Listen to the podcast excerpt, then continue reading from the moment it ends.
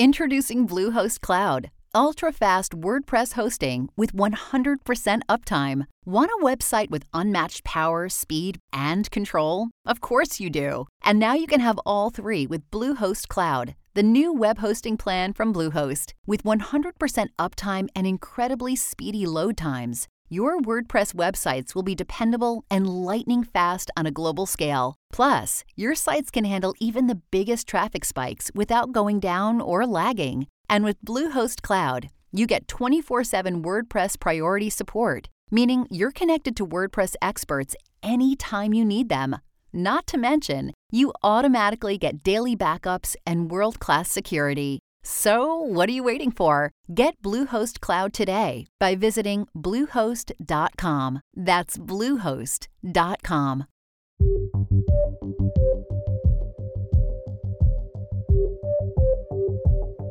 If you take a look at some of the world's wealthiest countries, like Switzerland or Luxembourg, you'll notice that they all have something in common universal health care. This means that everyone is guaranteed the essential health services they need without having to directly pay for it themselves.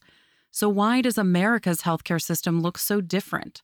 Dr. Amy Finkelstein, professor of economics at MIT, argues that if you look back at the early days of American democracy, you'll see that universal coverage was actually one of the country's goals.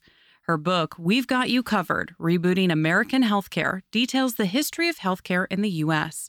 and proposes a new plan for universal basic coverage. It is clear as a society, and this actually goes back to the very dawn of the Republic and some very early health policy by Alexander Hamilton that we talk about in the book, that we have a commitment to make sure that people who need essential medical care should be able to get it regardless of resources we haven't succeeded. That's why we need reform.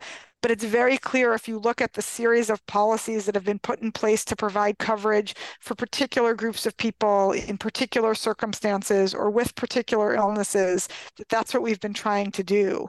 Finkelstein's proposal would automatically provide every American with very basic coverage and the option to purchase more depending on their needs. She argues that in order for her plan to succeed, the system would have to be completely reshaped from the ground up. But is there a way to build towards universal coverage without starting from scratch? Dr. Jonathan Oberlander thinks that might be a more feasible option. Oberlander is a professor and department chair of social medicine at the University of North Carolina at Chapel Hill School of Medicine. He says that the Affordable Care Act was a key step in modern healthcare reform. I think Amy's model wants to tear down the status quo, and that is understandable because the status quo is terrible. It's inefficient, inequitable, costly, and produce lots of health insecurity. But from a political perspective, it's important to acknowledge we have not enacted healthcare reform in the last half century plus that has not built on what's already there. And so the idea that you can tear down everything we have medicare medicaid employer sponsored insurance is policy wise it's not a bad dream to have. Politically it's a nightmare.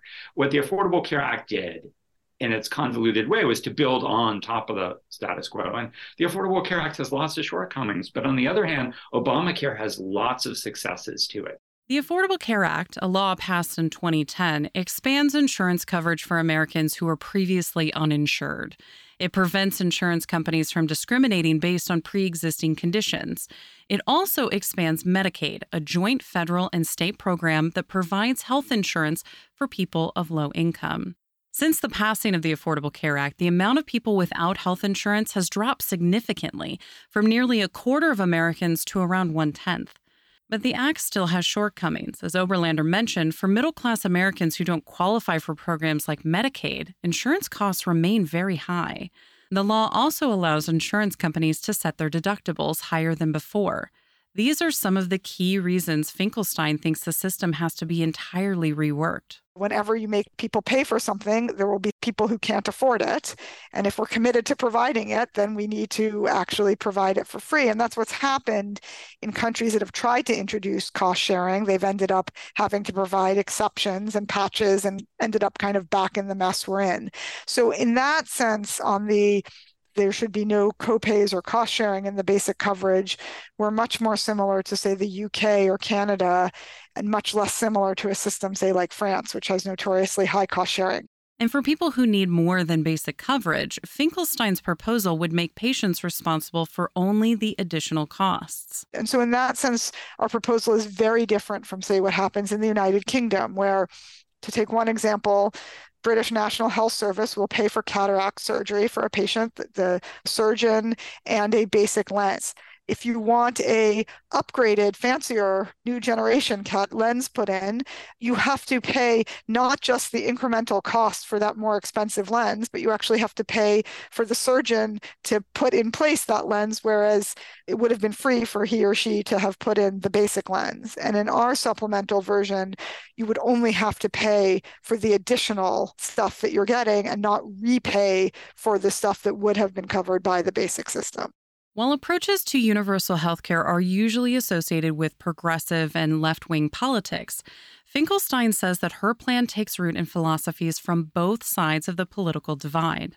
This is actually something that has been embraced by thought leaders and politicians across the political spectrum. It's not actually a liberal or a conservative idea. It's just basic good sense that if we are fundamentally committed to stepping in and attempting to provide essential medical care when people need it, regardless of resources, we might as well formalize and finance that upfront through automatic, universal, basic coverage that's free for everyone with then giving people the option who want more than the very basic, the things that are really essential, to buy additional coverage in a well functioning and well designed marketplace. According to the Organization for Economic Cooperation and Development, Americans spend more on healthcare than nearly every other country in the world.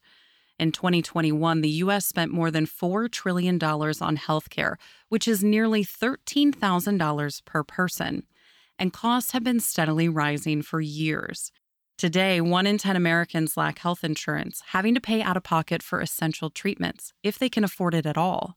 But Finkelstein says there's an even larger problem at hand. When we think about the problems of health insurance coverage in the United States, we tend to focus too much on the one in 10 Americans under 65 who lack health insurance at a moment in time, and not enough on the fact that more than twice that number, one in four of us, will spend some period without health insurance over a two year period. That health insurance whose purpose is security and certainty, is itself highly insecure and uncertain. But given the scope of the healthcare and insurance industries, tearing down a system like this one won't be easy. Out of all of the industries powering the U.S. economy, healthcare has long been one of the largest. According to the Bureau of Labor Statistics, over 14 million Americans were employed in healthcare occupations last year. And in 2020, amid the pandemic, health insurance companies saw record profits. We have a $4 trillion healthcare industry, and there are myriad stakeholders in the current arrangements, and they literally profit from the status quo. They have a large stake in the status quo, and they have fought over decades to preserve it. So that makes change hard. Oberlander says that a universal healthcare model like the one Finkelstein proposes faces a number of challenges. Another reason change is hard is has to do with ideology. We were a country born in political revolution against central government.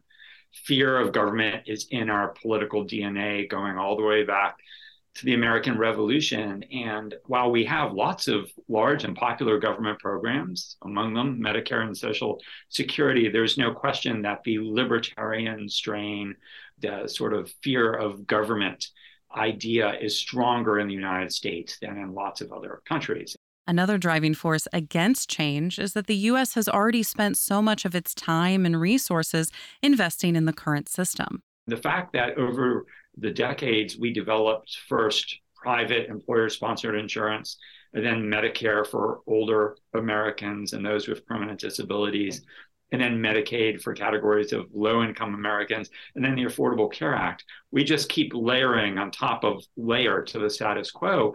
And that makes it very difficult to move away. There's a lot of inertia sunk into our current arrangements. The idea of universal healthcare remains a topic of heated debate and intense political polarization.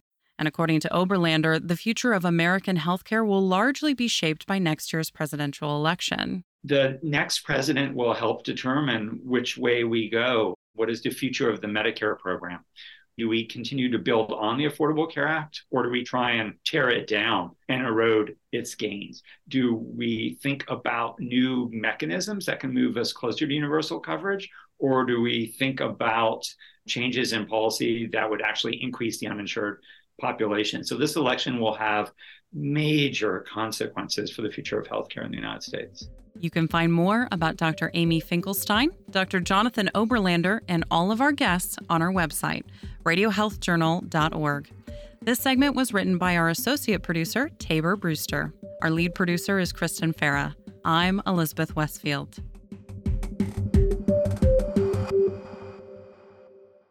Coming up next week on Radio Health Journal, states that have banned race conscious admissions have seen the number of minority medical students plummet. Will the Supreme Court's decision to ban affirmative action result in fewer minority doctors? Then, what to do when wildfire smoke pollutes the air in your area? Outdoor air quality can affect indoor air quality. And it's really important when the air quality is bad outside that you're not adding even more particles inside your home. All that and more on Radio Health Journal. I'm Nancy Benson, host of Radio Health Journal. If you enjoy listening to Radio Health Journal, you'll also like our sister show, Viewpoints, which covers a wide array of topics from education to history to the environment. Here's a preview of what they're covering this week on Viewpoints. You can make so much money being an influencer. But not only that, you are able to have freedom in a way that is really tantalizing to so many people. Two out of every three humans on Earth are on social media. We dive into the business behind influencing. Then, I feel like I have too much to give. I have a whole life ahead of me, and I don't want to leave my legacy to be that of a drug trafficker. Why Chicago's biggest drug trafficker is teaching police all of his secrets. I'm Marty Peterson. And I'm Gary Price. These stories in depth this week on your public affairs magazine, Viewpoints.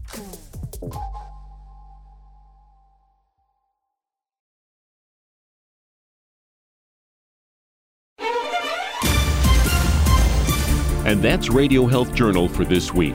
Follow us on Twitter, Facebook, and Instagram to learn more. And check Apple Podcasts, Google Play, and Spotify for a library of past programs. Plus, you'll always find previous segments and information about our guests at RadioHealthJournal.org. Join us again next week for another edition of Radio Health Journal.